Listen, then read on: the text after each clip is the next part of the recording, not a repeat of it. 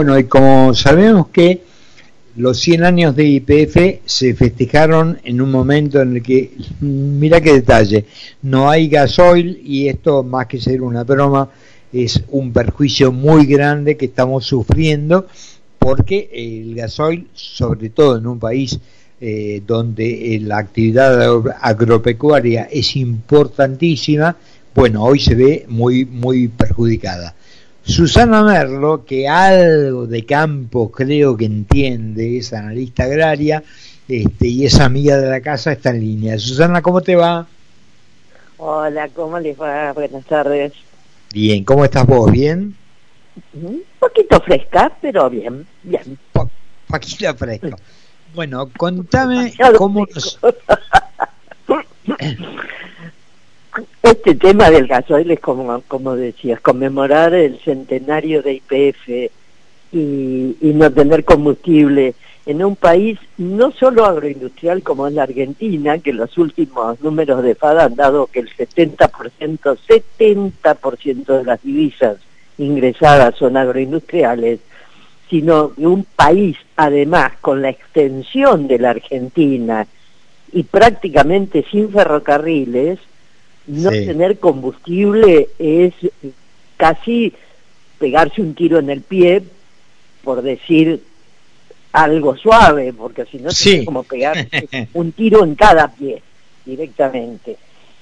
O sea, está complicada el fin de la cosecha, que falta levantar todavía un porcentaje muy alto del maíz, falta completar la siembra de la fina, o sea, de los granos finos, que es trigo, cebada, hijo, o sea, todo lo que es invierno, y, y, obviamente, además de la seca muy importante que está habiendo y muy generalizada, esta falta de combustible es el golpe de gracia. Yo creo que el gobierno realmente no está haciendo los cálculos de lo que esto le significa. Yo recién estaba tirando unos números así por arriba y aunque algunos son muy exitistas y hablan de los récords y demás, yo estoy calculando ya, o sea, ya, aún cambiando el clima a partir de acá, que no se prevé, estoy calculando alrededor de 4 millones de toneladas menos de trigo. Y eso es mucha plata para un país que está en, casi en cesación de pagos, donde cada divisa vale oro. ¿Qué, ¿Tenés más o menos la ponderación de cuánto significaría en plata esa, esa cantidad, esos 4 millones? Bueno, Estamos hablando de alrededor de 400 dólares la tonelada de trigo, o sea que saca la cuenta, 4 millones es, muy fácil, no es lo que recibe el productor. No, obviamente. El productor recibe el dólar oficial y por el sobre el dólar oficial recibe la retención este que corresponde al cereal y por sobre eso los fondos que le sacaron en otros cultivos para el fideicomiso del trigo, ¿no es cierto? Que aparentemente está yendo a parar a una o dos manos nada más, esos 400 millones de fideicomisos. Pero, pero para, para el país pueden ser, vamos a hacer un número redondo, hagámoslo por 300 para hacer un número redondo, por 4 millones. Y es fácil la cuenta. Pero eso además es ingreso de divisas, y por sobre eso tenés el ingreso de retenciones. Y por sobre eso tenés la menor actividad económica. Claro, claro. Además, Susana, me decís que estamos en época de, de cosecha y de siembra. Yo entiendo poco del tema, pero a ver, corregime si me equivoco. A lo mejor la siembra tiene, bueno, es un poquito más este, o postergable o menor pérdida, pero la cosecha, si no se lleva a cabo lo, lo que no se cosechó a tiempo, estamos hablando de materiales perecederos, con lo cual eh, terminó, de repente, eh, no sé si se echa a perder, se en este, en este caso, no. están, no están tan así en este caso, porque lo que falta cosechar en gran porcentaje se trata, salvo el sorgo, que todavía falta algo y que corre riesgos porque por el desgrane y por los pájaros sobre todo, ah. por las palomas, las catorras y demás que se lo comen, eh, el maíz es, es marlo macizo y seco, con lo cual queda en planta, excepto que se, que se tumbe. Sí, sí. Entonces, no es tanto lo que se pierde, no es tanto lo que se pierde en el maíz que falta cosechar, mientras que el trigo que falta sembrar, para fin de mes termina el lapso óptimo, lo que en, la jerga agronómica se llama la ventana de siembra, óptima para sembrarlo. A partir de ahí, aunque siembres, vas perdiendo potencial de producción. Ahora, claro, porque son ciclos en los cuales hay un momento oportuno y, e ideal para hacer la plantación, ¿no?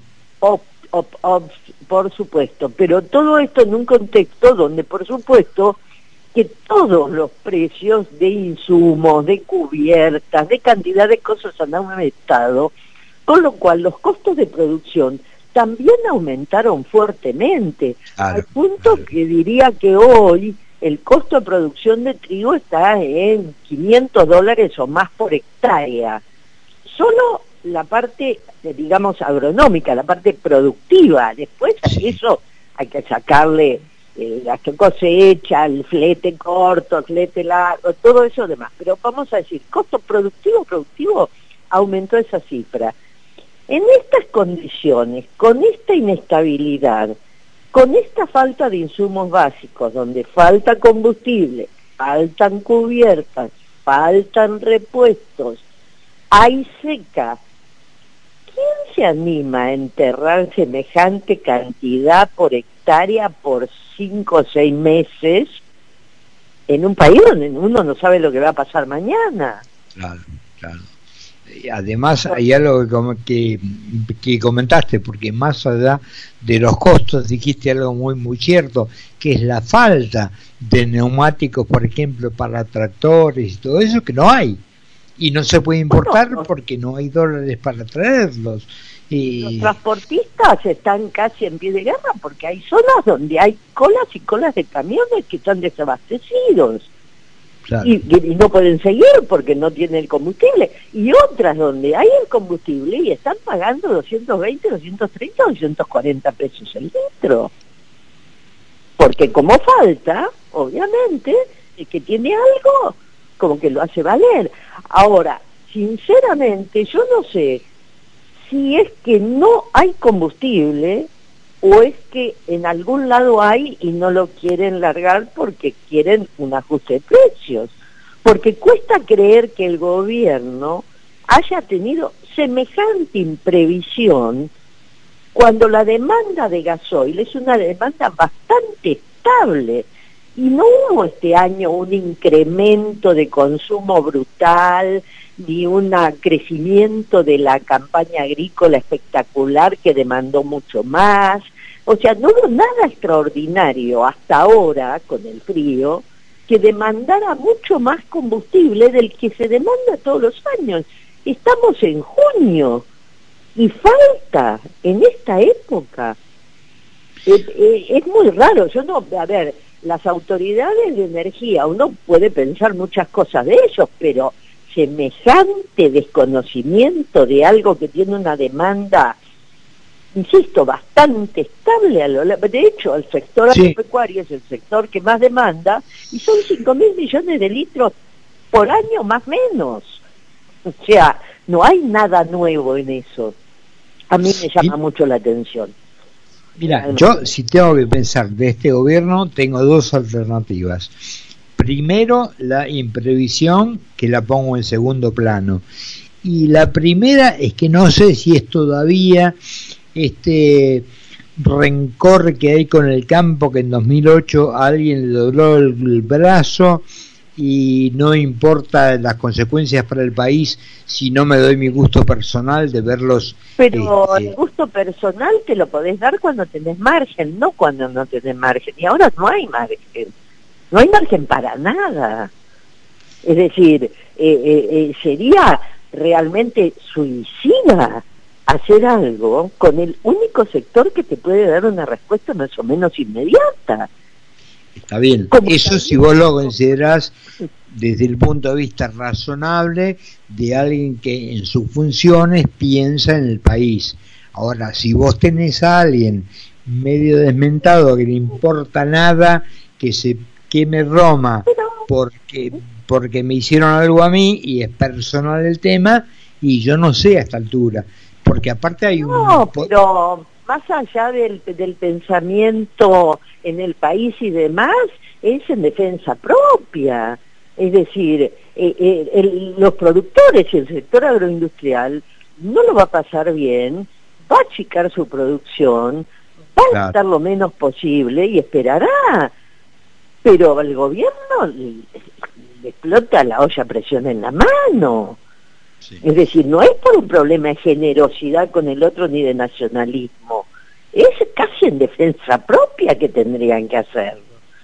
El otro tema que tampoco se entiende es por qué, si hay el faltante que dicen que hay de gasoil, yo insisto, me cuesta en algunos momentos creerlo, pero supongamos que es cierto, ¿por qué mm, en lugar de bajar el porcentaje de corte con biocombustible, como hicieron hace poquísimas semanas atrás, ¿por qué no lo aumentan? Nosotros que bajó del 10 al 5% de corte y Brasil está en 30% de corte. Mirá si tenemos margen para crecer y por lo menos aliviar en el corto plazo. Porque el otro tema es, si efectivamente falta el combustible que dicen que falta, y se acaba de tomar la decisión de traerlo, ¿cuánto cree la gente que tardan los barcos en llegar? No, no, es... dos meses. Ojo, y recién creo que en el día de hoy se le eh, cambió la tarifa a los extranjeros, porque además en, las provincias de fronterizas te vienen a cargar porque cargan un gasol o un combustible a la mitad del precio que pagan en su país. Es de loco, no, no, no. Pero eso la frontera ha pasado toda la vida, eso es histórico. Además en Pinoch, ¿cuántos coches pueden entrar por día de Paraguay a, Posadas? ¿O cuántos coches pueden pasar de Foz de Iguazú a, a Puerto Iguazú? Digo, eso es, un porcentaje mínimo en comparación con el déficit que hay. no, desde luego, pero hasta hace poco entraban camiones a cargar gasoil, no solo en los tanques, sino a llevárselo. Pero eso no se arregla aumentando el gasoil a 240 pesos, que tampoco lo van a poder controlar. Eso se arregla controlando las fronteras como Dios manda y teniendo inspectores como Dios manda y sin corromper. Pero eso lo tienen que hacer absolutamente con todos los productos, no solo con el gasoil. O sea, no puede ser un colador la frontera, para un lado o para el otro, no importa para cuál. No es con un aumento de precio, o sea, llevar contrabando o hacer contrabando está penado por la ley, lo que tienen que hacer es aplicar la ley punto. No aumentar 30 eh, pesos, 40 pesos el litro que lo va a controlar no sé quién ni cómo. Eso es implaticable. Susana, el 28 de diciembre te voy a mandar un buen regalo porque es el Día del Inocente, porque vos estás diciendo que este gobierno debiera aplicar la ley. Entonces el 28 de diciembre te ganaste un muy buen regalito que voy a hacerte. No ¿Te parece? Este gobierno lo puede o no lo puede hacer. Yo lo que digo es que nosotros como ciudadanía debiéramos exigir que el gobierno cumpla con la ley. Tal cual. y damos por supuesto que como no lo van a hacer, van a seguir habiendo parches y cosas irregulares. Y eso no se arregla ni con este gobierno ni con ningún otro si la ciudadanía tiene esa actitud. Bueno, ahí voy a una pregunta que la última que te hago y no te robo más tiempo. En el 2023 se supone que va a haber otro gobierno y esperemos que, que, haya otro cambio. ¿Cuánto tiempo va a llevar acostumbrados a tener gobiernos pendulares, pero bueno, en este lado el péndulo tendría que ir para el lado del bien, digamos? ¿Cuánto tiempo va a tardar el productor agropecuario para decir, bueno, en esto creo y en esto me juego más que lo que hasta ahora, invierto más, pongo más que lo que vengo haciendo? Depende de la credibilidad que tenga el candidato. No solo para el sector agropecuario, para todos los sectores. Para todo, claro. Estaba en una reunión donde se estaba hablando, por ejemplo, de el tamaño del canuto que tenemos los argentinos, dentro mm. y fuera del país. Es decir, independientemente de las inversiones externas que van a venir con un gobierno serio, creíble y todo lo demás, la primera reacción tiene que venir de la propia sociedad. Y eso veremos si la, la política tiene la madurez suficiente, tanto en el oficialismo como en la oposición para poner realmente los mejores candidatos que tenga y los que crea que son capaces de terminar con este infierno donde no es posible producir, donde no es posible vivir y donde cada día somos más pobres. No se puede repartir la pobreza. Es necesario producir y generar riqueza. Uno puede repartir la riqueza, lo que acumula, no la pobreza. y además, Ricardo, de, tratar al que produce, trabaja, arriesga, está prácticamente tratado como un delincuente, porque la gente de campo es despreciable. Los supermercados son los, los culpables de los precios altos. Siempre cualquiera menos ellos que siguen emitiendo todos los días, siguen alimentando pobres y pobres y pobres que vos fíjate cómo están las organizaciones, estas cooperativas que han hecho hoy un corte espectacular en todo el país, la cantidad de gente que hay, la cantidad de guita que gastan en carteles, en pecheras, en gorras, los celulares que, tienen esas mujeres. Que la sociedad se da cuenta de eso y que la mayoría, que somos más silenciosos, también vemos eso. O sea, yo no creo que sea más lo malo que lo bueno ni los que sean menos los que trabajan que los que no trabajan. El día que sean menos los que trabajan que los que no se trabajan, voloto por el aire. Porque ¿quién va a bancar a los que no trabajan el día que sean más? Bueno, es lo que nos está pasando hoy, ¿eh? Mirá que estamos bancando... Y, y bueno, ¿y cómo estamos? Mal. ¿Y cómo estamos? Y bueno, entonces, la respuesta está dada.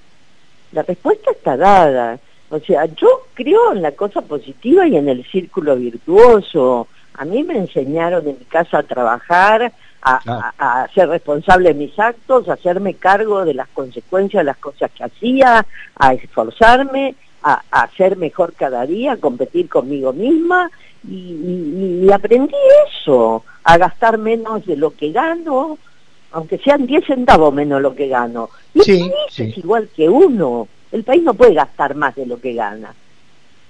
Susana, te mando un beso grande y te agradezco estos minutos que nos has este, ilustrado en lo que está pasando en el país. Dale. No, gracias a ustedes y gracias por escucharme también. Un cariño. Ah, es, un gusto y vos sabes que es un gusto siempre. Te mando un beso. Un beso, chau, chau. Susana Merlo, periodista, analista agropecuaria, una de las personas que más sabe del tema. 41 minutos pasaron ya de las 7 de la tarde en la República Argentina.